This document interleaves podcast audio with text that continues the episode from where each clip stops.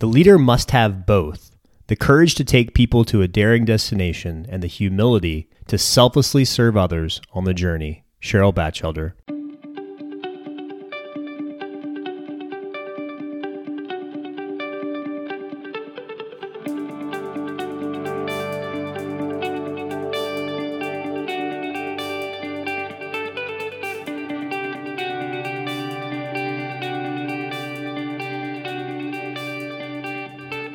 Hey, friends and family, I'm Cal, and welcome back or welcome to a brand new episode of Intentional Living and Leadership where we help you lead yourself, inspire others, and make the world a better place. I firmly believe that you and I each have a unique contribution to make to the world, and I hope that this podcast, that this platform, this community can help you stay focused and find inspiration to really impact your sphere of influence, the people that you interact with every day, your business, the team that you lead, your family. I hope that this can be a place where you can come back, get inspiration, and then go back out and impact your world and make the world a better place. I, I believe in that ripple effect that as we each impact those people that we interact with every day, that we can make the world a better place to live in. We can make other people uh, help them throughout their day. You just never quite know what people are dealing with. And that's why leadership matters so much. I want to give a special thank you to all of you that continue to share this podcast with friends, talk about it on social media. Uh, thank you to all of you that have taken the time to rate and review this podcast on Apple Podcast. That helps us grow. It helps us find new listeners. And so I just want to thank you for doing that. This is not something I do for money. Uh, it's something I do because I'm passionate about uh, leadership. I'm passionate about this journey of living a life that matters, living a life where we truly make this one life count. I'm so pumped today to get to share with you my conversation with Cheryl Batchelder. She is the former CEO of Popeyes. She became CEO in the fall of 2007, and it was it was not a great time at Popeyes. Guest visits had been declining for years, restaurant sales and profit trends were negative, and the company's stock price had dropped from $34 in 2002 to $13.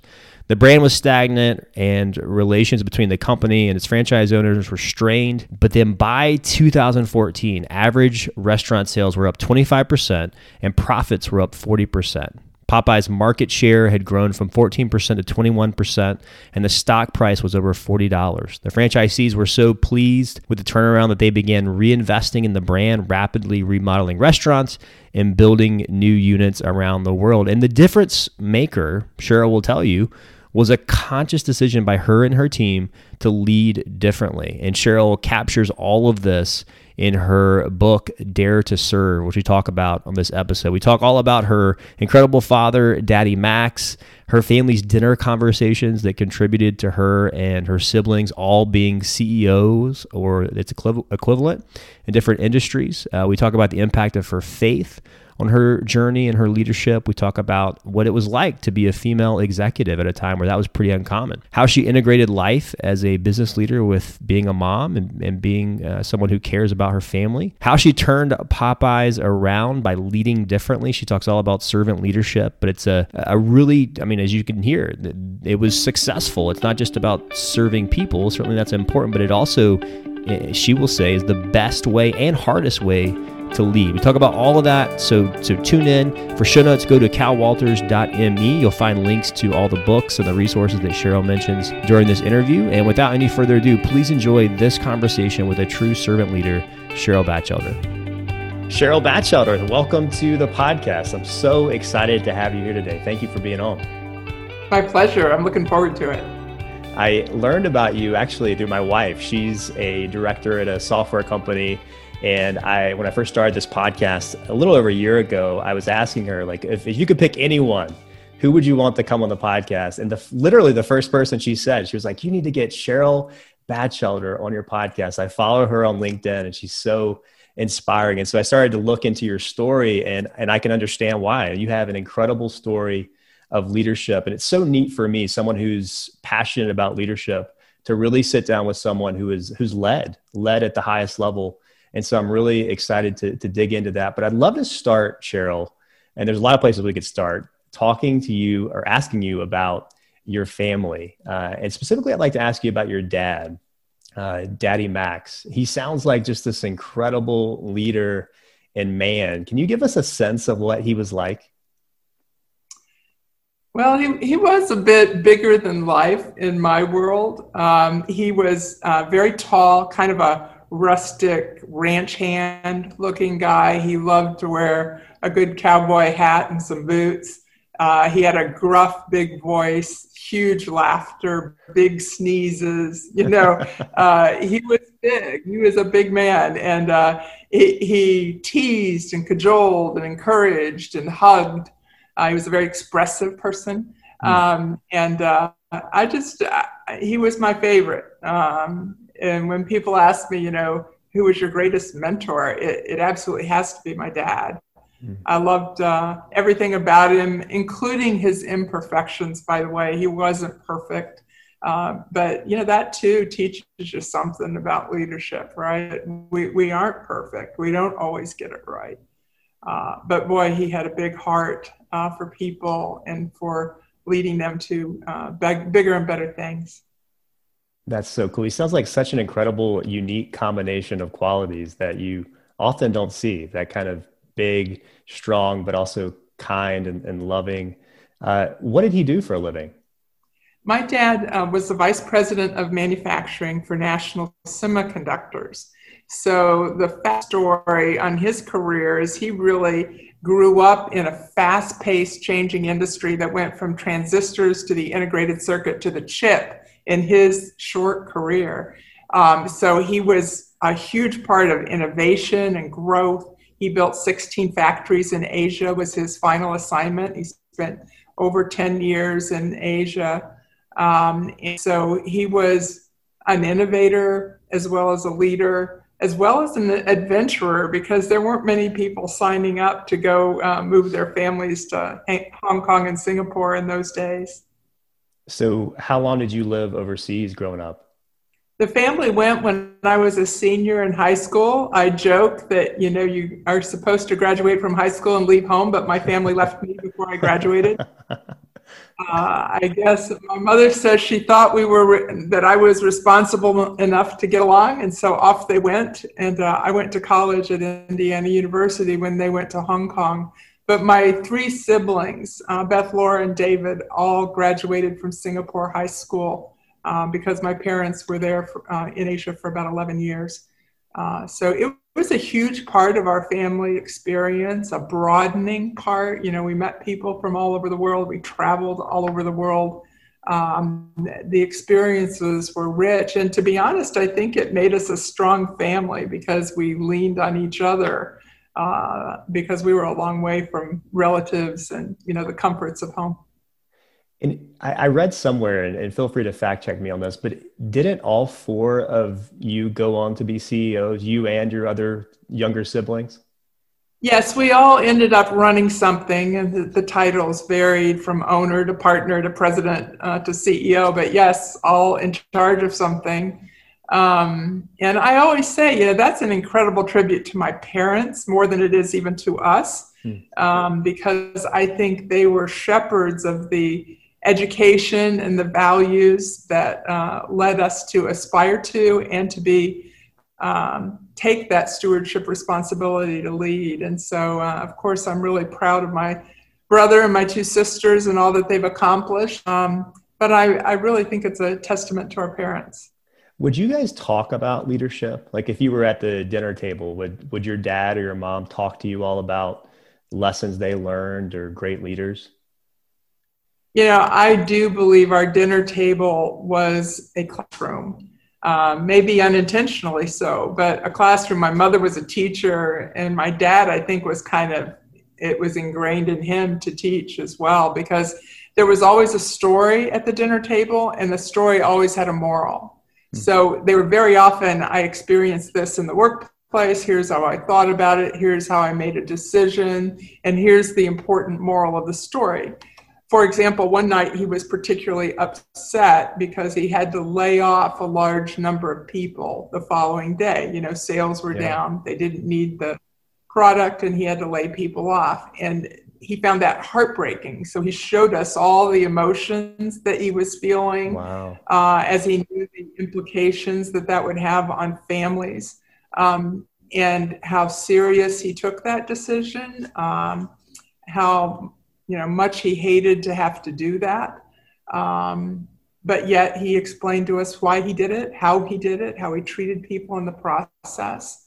Um, and I truly believe we were taking that all in. You know, you never know what your kids are hearing. yes. um, but I think I think we heard a lot at the dinner table, particularly around the value uh, traits of a leader, how you think about people in the context of important decisions.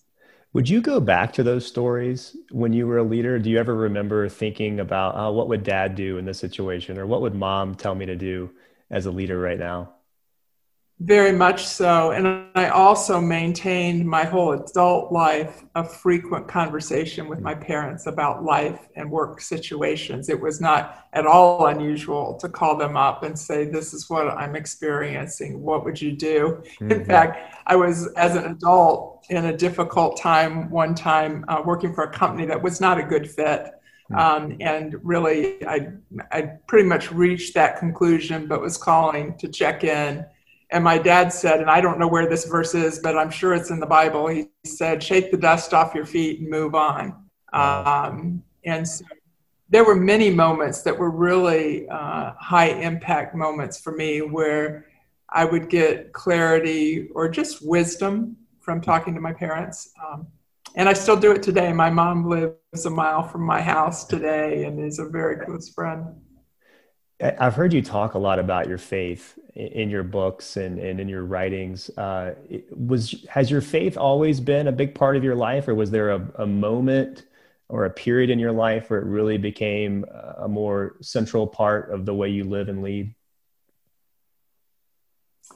Well, faith has always been a part of my journey because it's been deeply embedded in my family for generations. I I can tell you that I know I've been prayed for for generations, at least three that preceded me, wow. uh, by incredible grandparents, uh, aunts, uncles. I mean, that's such a blessing in and of such itself to come yeah. from a faithful history. And so, my two grandmothers, my dad's mom and my mom's mom, deeply faithful women and hardworking women. I would say I a lot of what I attribute to the wiring in my soul comes from those two ladies. Uh, one was a dairy farmer, one was a school teacher. Hmm. And they constantly breathed scripture into my life, not necessarily a quote, but the teaching. Hmm. One of my grandmothers sang hymns all the time. Basically, the answer to any tough question was a hymn.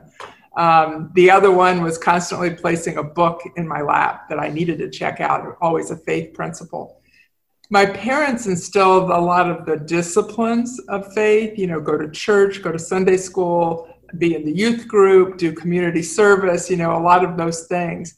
Um, and then when my parents retired, their faith became even stronger uh, as they dove into, you know, biblical teachings. So I would tell you about halfway through my life and career, I would have had been a mother with two kids at home, working full time um, I really became convicted that I needed a deeper faith walk um, and began reading the Bible, hmm. uh, figuring out what it meant for my life. And for me, the big change in perspective was that my work mattered to God and that mm. leadership workplace was an incredibly important stewardship responsibility uh, in this world um, and that has forever changed how I approach my work. Um, I don't, frankly, view my work as evangelism. I view it as living out my faith and my calling responsibility um, in culture. Um, I want to be um, a model of my faith, not a talk about it person. Yeah. Um, and I think you can see in a lot of my leadership principles uh, the source of my faith. If we just talk about serving others, I mean, that's the central thesis of my leadership. Um, and that does come from the teaching of my faith. Yes, I, I, I totally can relate to that. Uh, one of my struggles, if I'm just being honest, Cheryl, sometimes is well, it's not a struggle, I guess. It's just a reality. Is that uh, even as people of faith, uh, there is that daily. I, I, think the Bible would say dying to yourself. Uh, you could call it centering or anything like that. What What do you do? Do you have a practice or, or any way that you center yourself on a daily basis to keep you focused on serving others? Well, I'm a big believer that spiritual disciplines are an important part of staying close uh, to the intent of the word, uh, not just you know leaving it in the book, uh, but applying it to your life. So for me, the discipline of a morning quiet time, hmm. reading, journaling, praying, reflecting, um, I would say is the single most important spiritual discipline uh, for keeping myself on track I think you hit upon something, though, that um, few people, Christian or not, really think about. And that is are my motives self or are my motives serving others? Hmm. I believe that none of us get out of bed in the morning thinking about others. It's really hard work to pivot from self interest to thinking about others. Uh, I often say you can only aspire to be a leader who serves, you can't claim it. It, it just it doesn't come naturally. You can't get there and say I'm done now. It's a fight. It's a fight yes. to be a person who serves. Um, and so I think the question for, for servant leaders is how um, how you keep yourself accountable, and the spiritual di- disciplines are a great tool in that. I love one of the um, Ignatian Ignatius disciplines of the examen prayer. And simply put, it at the end of the day asks you to examine your day and how you lived it. Um, that's accountability for what you believe. Um, and I really think there's a, a, lot of opportunity for all of us as humans to be more accountable in our behavior. Uh, we all talk a pretty good game, um, but I think these practices that kind of draw us back to what we believe and the question of whether we lived it today are very powerful questions. You mentioned several of your uh, female examples just in your family growing up. Uh, it made me think of my, my grandmother just turned 100 uh, about a week ago and we celebrated her life and she was she grew up on a farm she was one of 13 and so i've always had these strong, incredible uh, female leaders in my life. So for me, the idea of a, a woman being a leader has always just seemed very natural to me. My mom was in education, my aunt was in education. Has that been the same for you, having viewed these, grown up with these strong women in your life? as being a woman in the in a leadership position been tough, or has that uh, been kind of a natural uh, place that you saw yourself? Well, I think the preparation for leadership as a woman in my family was normal. I was encouraged. I was, well, you know, offered good opportunities to be educated. I had these working uh, grandmothers. My mother also worked part of the time, not my entire childhood, but part of the time. So I had lots of examples. I didn't think it was an unusual aspiration uh, until I got there and looked around. Uh, when I joined the workforce, it was unusual, yeah. uh, particularly if you looked up for role models. Um, it, it just was rare. There'd be, you know, one or two women, and if they didn't look like you or share your values or views, what do you do then, right? You know, there were there were not uh, there was not a lot of variety. Uh, for example, um, there was almost no senior women executives who were married with children when I entered mm. the workforce. And yeah. I was really sure that marriage and children were, um, you know, God willing, going to be part of my life. Uh, and they have been, thankfully. Uh, but I didn't have any role models beyond of what that would look like. So I didn't stress about it till I got there and then started to deal with some of the, you know, kind of built-in challenges. Probably the biggest challenge is just was just not being understood uh, mm-hmm. you don't look like everybody else. You don't do things the same way, perhaps. Um, and uh, you're often encouraged when you're the different one, uh, you're encouraged to be like everybody else. So I spent a lot of time saying, oh, well, what would I look like in a navy blue suit, you know, in a tie? um, you know, trying to look the part. Uh, I laugh, but in the early days, women did wear silk bow ties, trying to look more like a leader. Um, some silly stuff. Um, but I, will tell you where I came out on all of that is I think what women have to do is understand why they go to work, what they're trying to accomplish. Uh, is their family in alignment?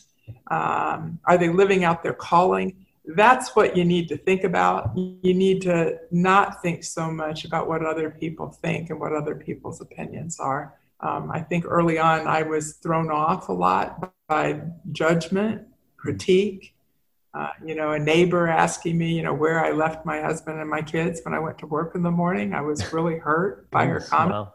Yeah. But, um, but, you know, you had to learn to put things like, like that in a category of um, that's really not a person's person who I aspire to satisfy, right? So make sure you know why you're doing what you're doing. For me, um, I develop leaders for a living, and that included my children.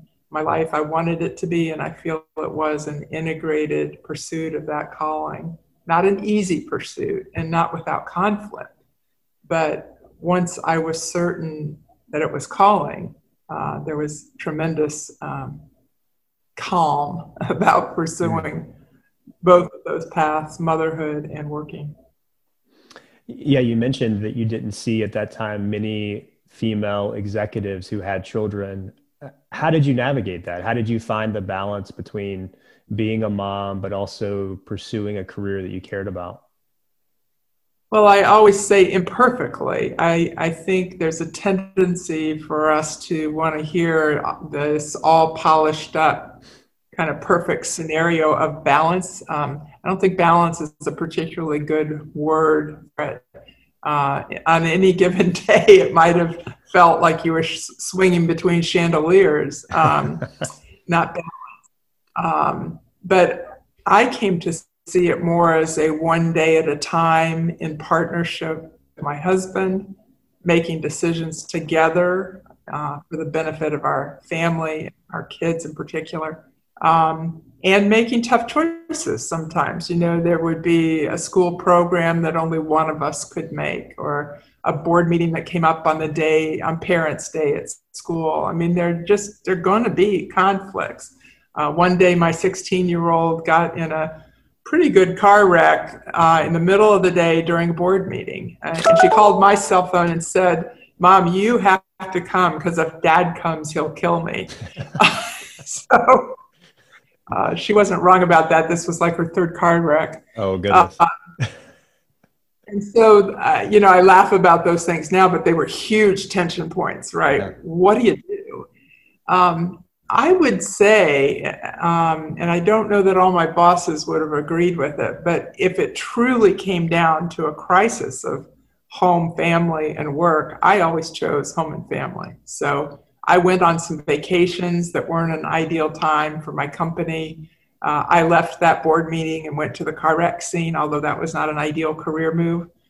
Um, but you know you have to pick your priorities and then live by them and accept any consequence that's associated with them right um, had any of those things had a consequence i was prepared to take it so uh, over the long haul um, i feel good about my life as a working mother um, i'm now far enough along i've, I've seen my kids as adult children uh, they are faithful people, good citizens, raising their own families. I'm really proud of them, not because I did it, but because uh, of who they've become.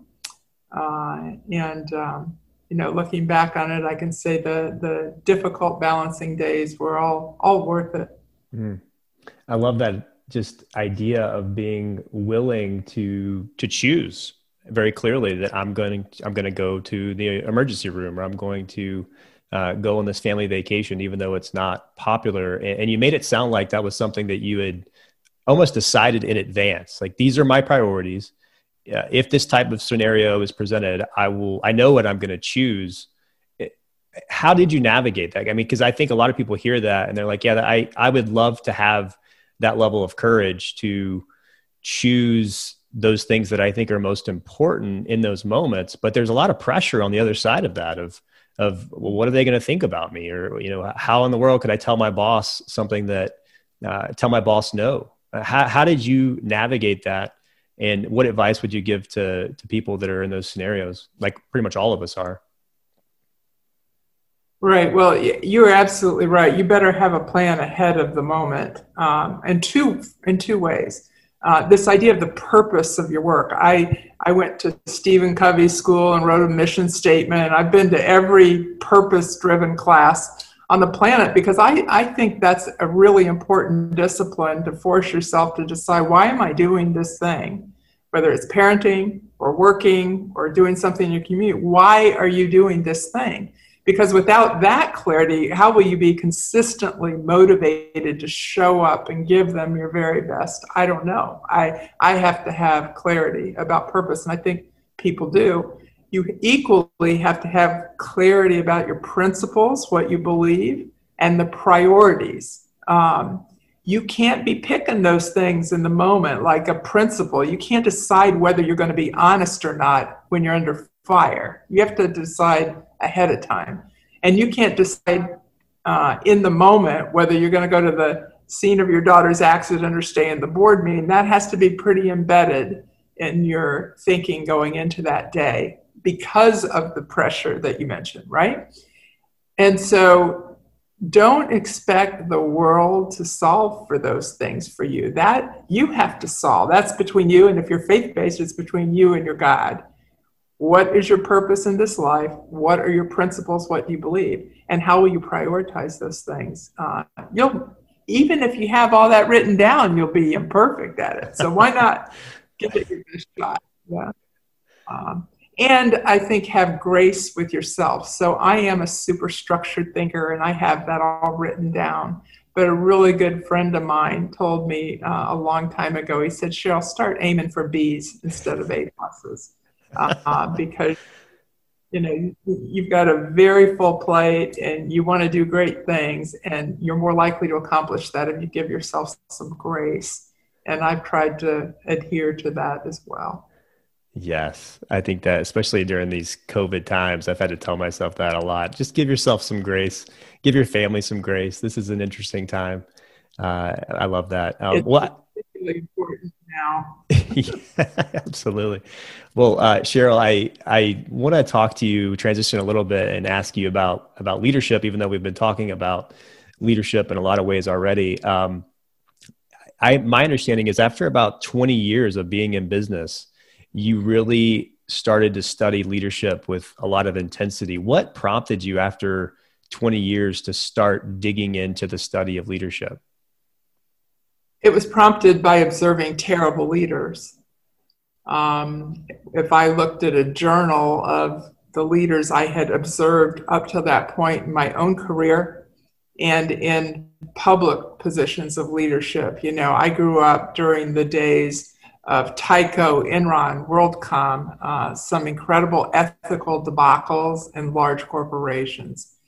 Um, and I really started to say to myself, where are the good examples? And why is it not more prevalent that you meet these people hmm. uh, that are good examples of leadership? Why do you see so much self-interest in leadership so much ego uh, so much bad behavior?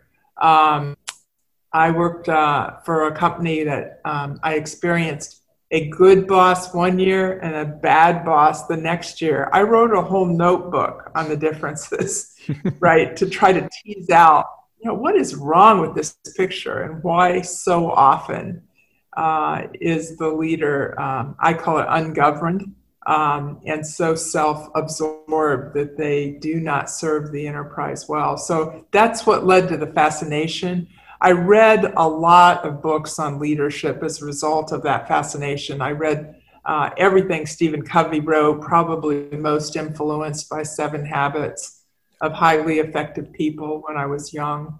Um, when Jim Collins wrote Good to Great, I found that a consuming, important read. Um, I read everything that Robert Greenleaf wrote, who uh, really coined the secular term servant leadership. And wrote about it extensively from his uh, cubicle at AT&T. He, he kind of was Dilbert before Dilbert was oh, wow. born in the cartoon. I didn't know that. Uh, That's really because cool. He wasn't, he wasn't a famous leader and he wasn't an author or a consultant. He was middle management and he wrote down what good leadership looks like and what bad leadership looks like. And then I hunted for uh, examples from business leaders. Uh, I found Bill Pollard at ServiceMaster, uh, who wrote The Soul of the Firm, found Max De Pree at Herman Miller Furniture, who wrote uh, The Art of Leadership. And it turns out both of those are servant leadership principles uh, by uh, incredible business leaders, led their companies to great financial performance with very strong purpose and principles.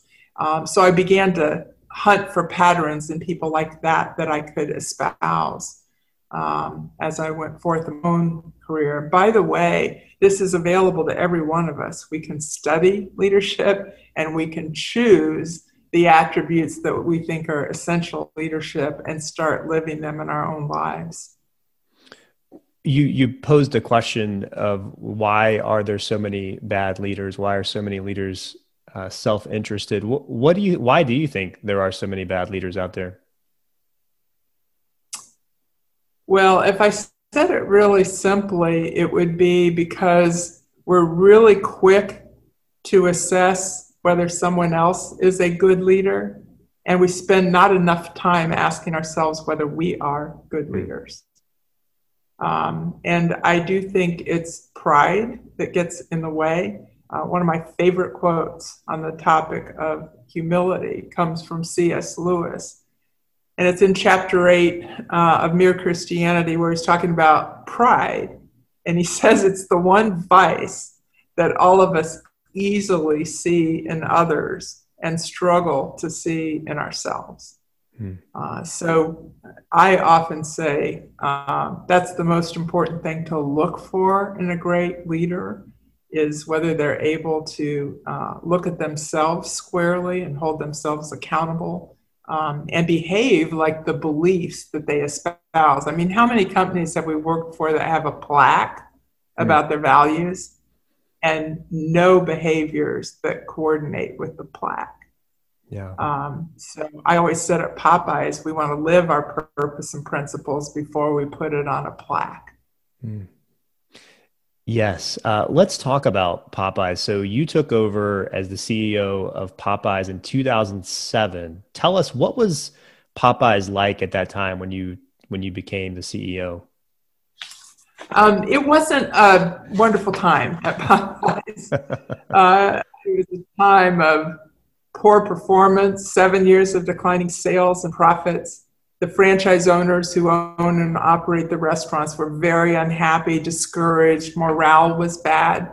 At the home office, people were uh, off their game, um, trying to figure out how to right the ship, but not having any success. It was a very unhappy time, and they had had several CEOs in that seven year period, a, a revolving door of leadership. And so, um, unsurprisingly, it was a place of low trust, lack of clarity of direction, very poor partnership with the franchise owners, uh, kind of all off its game. In fact, in week one, uh, I met one of the franchisees from Texas, and he said, You need to understand, Cheryl, we are the abused children. You are the new foster parent. Oh, Do not expect us to trust you anytime soon. Oh, my goodness. How now, do you respond to that? I was speechless, but I'm telling you, I wrote that down that day in my journal and said, that is a classic synopsis of a company in turmoil. It motivated me, though. I was so glad uh, the individual who said that, his name was Harry, we're good friends to this day. And I'm so glad he had the courage to say that out loud because it was a compelling challenge to me to say, how would I contribute uh, in a way that rebuilt trust and led this company to more effective performance results. Um, and it governed my expectations too. It would not be quick, uh, it would not be about me, it would be time with spent with team over long hours uh, that would resurrect this company to where it should be. So uh, it set me straight. And was this the first time that you had been the CEO of a company? Yes. Okay. Yes, I had been a president before, but CEO of a public company is a large step from that role, uh, primarily because you report to a board and shareholders, uh, and you're on your own, buddy. Um, you are truly, it's uh, you sink or swim uh, of your own accord. Very little feedback, very little counsel, very little encouragement. Um, and so um, I, I truly loved my role. I had a, a supportive board, an encouraging board chair, uh, patient shareholders, reasonably patient, um, and uh, a good experience overall. But uh, you want to be prepared when you get to a role like that because uh, it is what they say it is a lonely role. And so you had obviously spent time doing other things prior to this. You'd been, uh, you know, you'd been in innovation and foods, and you'd spent time in marketing. How how are you? What were you focused on as a CEO versus those other roles that you had played in the past? Um, how is being a CEO different? Because obviously, I've obviously never been a CEO, and most people listening have never been a CEO. What are you focused on primarily as a CEO? Well, this is my view of the role. Um, I think it is a role that requires you to give direction on strategy, talent, and culture. Um, it's really up to you to vision cast for the organization. That doesn't mean you have to come up with it all, but you have to get it uh, precisely defined, uh, articulated in a way that everybody understands it. And you have to be the final choice of which strategies you execute to make that vision happen. So, uh, a key decision maker on vision and strategy. Uh, talent is one of the most important things you do, assembling the right kind of leaders um, in the organization to make these things happen. A CEO cannot be a subject matter expert in everything that has to be done. Um, I had never been a CFO, finance person. I'd never been a CIO, an IT person, and I had never run international. But I was still responsible for all those things. And so I had to, yes, grow my capability in those areas, but I also had to hire top talent in every role that I could trust and delegate to.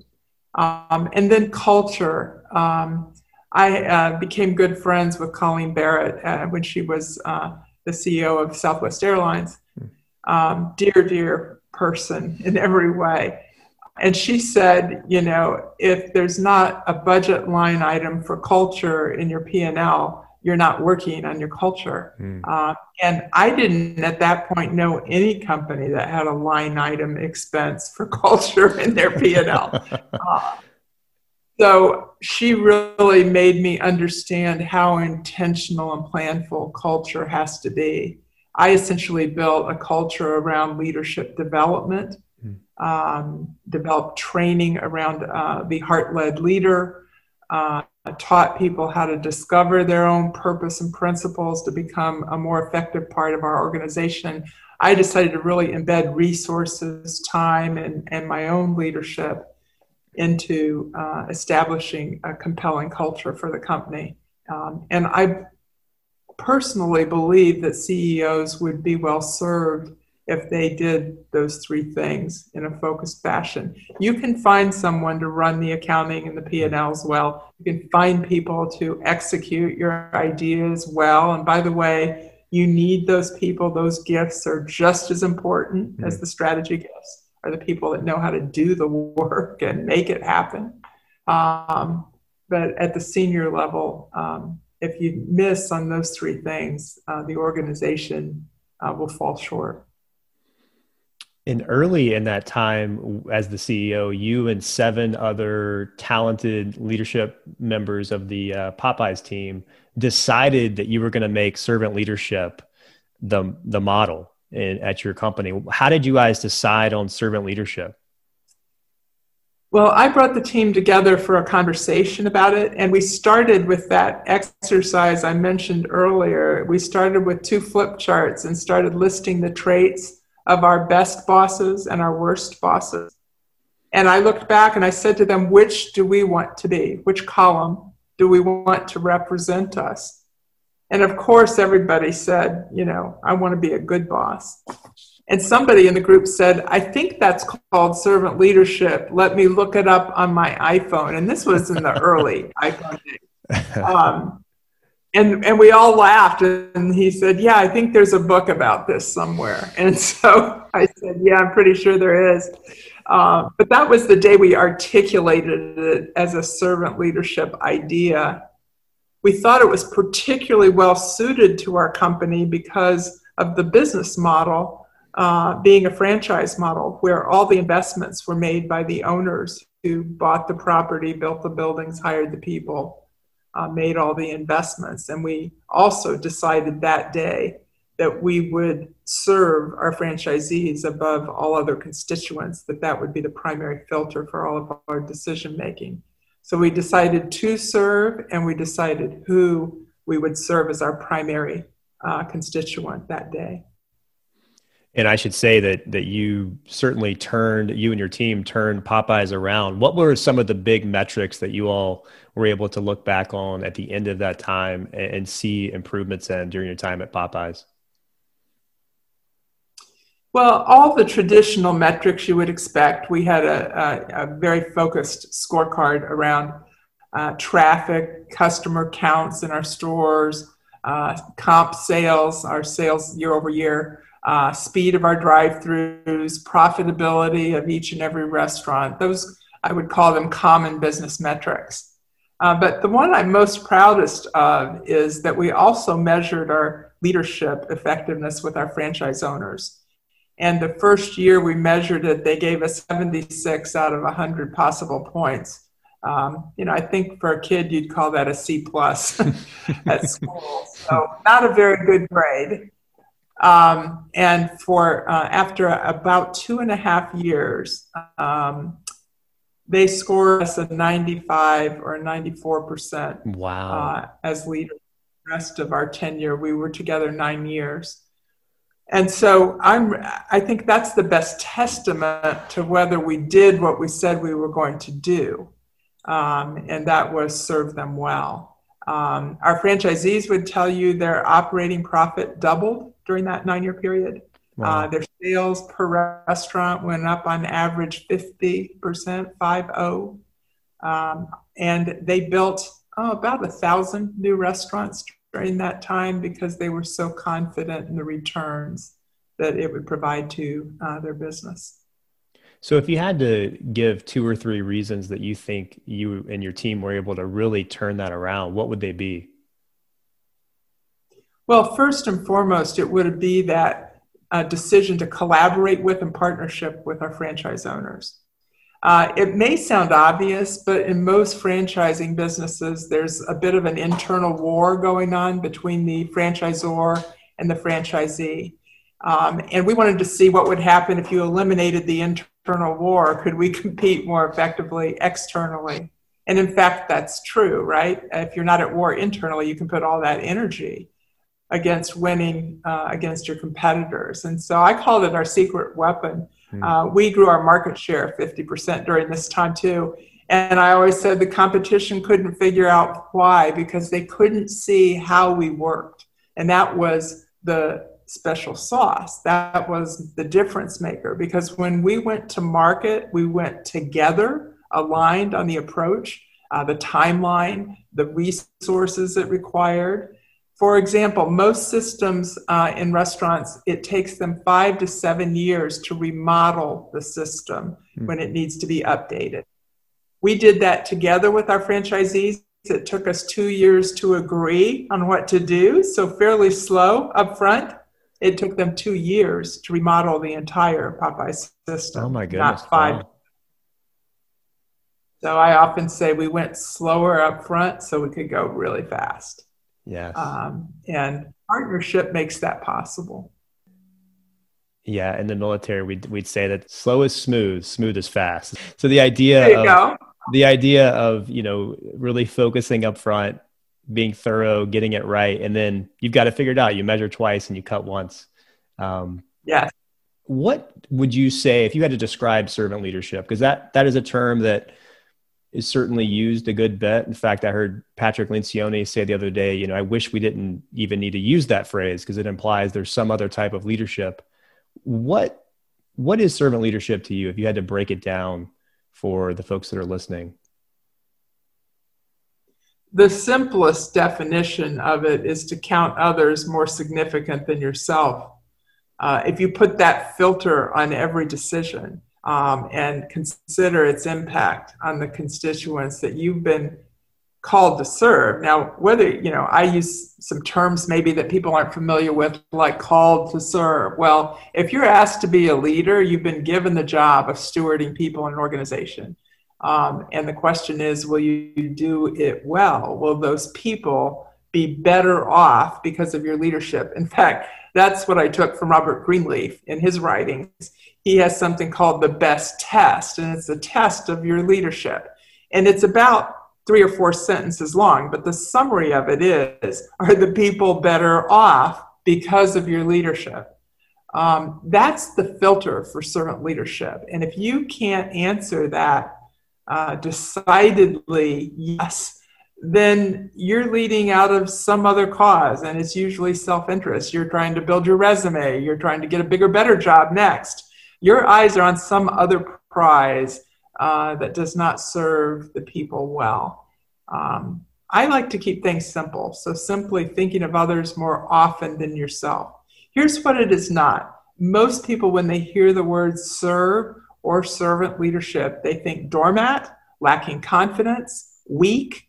It is none of those things. In fact, it's one of the toughest leadership styles to actually practice. Uh, those who are good at it are extremely thoughtful, prepared, and working hard to accomplish that. Doesn't come naturally. And so I would tell you that it's the most aspirational approach to leadership, too. Um, of course, you know, there's a lot of talk about teams and winning in leadership talk. Uh, I absolutely believe if you serve the people well, the performance results will be better than anybody else's. And that's well documented, by the way. That's what Jim mm. Collins documented in Good to Great. That's what Adam Grant documented in Give and Take. There's documents all over the place. What there are not are enough practitioners of the approach. When I'm on the road talking to young leaders, the only thing they want to know is where could I work for a leader like that? So to me, that says there's not enough of it um, and we need to practice it. We need to train it into next generation leaders, including our business schools, even our elementary and high school uh, students can learn these traits early in life. We can hold these out as the model of great leadership. Uh, and by the way, it could be helpful in politics as well. Hmm. Well, uh, Cheryl, we're kind of getting close to the end of our time here. This has flown by for me. And uh, I wanted to ask you just a few kind of lightning round questions here at the very end. Uh, first question is What do you look for the most when you're looking to hire someone? Well, you know, people probably would tell you I'm a bit of a pain in the neck when it comes to hiring people. I spend a lot of time on the job description and not just the one that HR keeps in a drawer but like a true description of what's required the skills, the traits, the competencies, even the personality that works best in this kind of work. Uh, get it on paper so that you know what you're looking for, right? And then really use that as a guide to the interview, uh, looking for examples of those things uh, that the person articulates. You know, here's a specific situation where I did that thing. Um, I'm also interested in character traits I'm a big proponent of leadership as both competence and character. Mm. Um, so, looking for character examples, how other people were treated, was their integrity in decisions? Was there any uh, shortcuts taken? Uh, shortcuts is another way for saying integrity lapse. Um, really pursuing that and then checking references. Um, I believe in interview panels. I don't think one person should make a hiring decision. I think it should be a panel of perspectives because we each see someone different in an interview process, and comparing can be very helpful. But at the end of the day, the reason I articulate all those things is we need to spend more time hiring well mm. uh, if we expect to get great results. Mm. What would be your top piece of marriage or relationship advice? The best advice given to me was if you plan to stay married, hang around with people that plan to stay married. Um, wow. And that has been essential, right? Because uh, that's what marriage is it's a commitment in front of God and your family. And why not hang out with people that share that view and make it their uh, life's desire? And that has been good for my husband and I. We've been married uh, almost 40 years. Wow. What's your top piece of uh, parenting advice? Uh, my top parenting advice I worried, like every parent, I worried about a lot of things. But my discovery was that embedding a deep and pers- personal faith in my children was my most important job. And I found out over the long haul, they'll learn how to pick up their towels, they'll learn how to get their grades. I can leave a lot of that up to them. Um, but I did uh, believe that instilling faith uh, was, and I watch them now today as an adults. You know, if you want to leave your children with something when you're gone, um, faith is a foundation that will never hmm. disappoint. Mm. What What do you hope to be remembered for, Cheryl? Oh gosh, I um, I hope that the people whose lives I've been part of will say that um, I love them with all my heart, my soul, my might, um, because that's that's what I hope to model. That's how I've been loved, um, and there's a shortage of that in the world. So I mm hope I'm part of that movement uh, to love one another I love that. Uh, so one one final question. So you've worked in the food industry for a long time now. What what is your go to food? If you had to pick one restaurant or one genre of food, what, where do you like to go? Oh gosh, well of course I love food. That's why I chose my career in food. I, I had to pick one food. It would be a fight between ice cream and cookies. Uh, uh, always tease me about selling fried chicken. I'm like, well, yeah, I, I like ice cream and cookies too. So uh, indulgent food has a role in our in our life. So I think probably my favorite, I'd, I'd come down to ice cream, either the custard at Culver's mm. or uh, there's a great little uh, company called Kilwins in Michigan mm. Pretty good ice cream. So I think that'd probably be my favorite. uh, I love that. I don't discriminate either. And uh, yeah, my wife and I really truly like food going out to eat is entertainment for us. Like we don't even need an entertainment budget. We just we just go out to eat. Um, well, Cheryl, I'm sure people will want to connect with you. Uh, where is the best place for them to find the work that you're doing and to learn more about your writing and uh, and your speaking? Um, so I have a website, uh, CherylBachelder.com, or you can just Google the word "serving performs." Uh, and that's where I keep all my content. And you can also reach me there. I read every email that comes through my website. Wow. Um, and encourage you to reach out. Um, and then I also would encourage you, uh, I've talked a lot about the importance of faith at work. Uh, I work closely with a group called Work Matters, and you can find them at workmatters.org and a host of res- uh, resources for those of you pursuing work in faith. Hmm. Well, hey, listeners, thank you so much for tuning in. I will put all of the things that we discussed, all the books that we discussed, these uh, these websites in the show notes at my website, calwalters.me. And Cheryl, thank you so much for uh, the incredible leader that you are, an example for all of us. Thanks for sharing your insights today and being so generous with my with your time. And I'm so thankful my wife showed me the great work that you're doing. So it's inspiring me as a leader. Well, thank her for me as well. This was a great conversation, Cal, and I appreciate your focus on int- intentional leadership. Uh, you're bringing people great wisdom by focusing on that. Thank you. Well, thank you, Cheryl. Hey, friends, I hope that you enjoyed that interview with Cheryl. One of the things I love about Cheryl's story is this idea that servant leadership was the mechanism by which she turned and her and her team turned Popeyes around. Because sometimes I think we have a misconception of what servant leadership means. She mentioned that servant leadership is probably the hardest type of leadership. And I agree with that because it requires really caring about people and really taking the time to develop them and, and help them in their journey. And that is not always the easiest thing to do in the often busy world of, of leadership. So I just want to encourage you to go out and one, check out her book, Dare to Serve. It's a great book, just filled with a lot of wisdom. And, and you can get that certainly from this interview. What an incredibly wise leader with so much to share. Uh, but I just want to encourage you as you head out to, to truly dare to serve, dare to serve your people, dare to serve your team, dare to serve your family, uh, and watch as over time, you see how that leads to the success of your team. Uh, I hope you go and make it a great day. If it's election day, no matter what the results are, if you're listening to this on election day, no matter what the results are, just remember that you really, by leading yourself and by leading the people around you, have the ability to impact your sphere of influence, no matter if your candidate's elected uh, or not. And I hope you go and make today count. Remember, life is short. Let's make it count.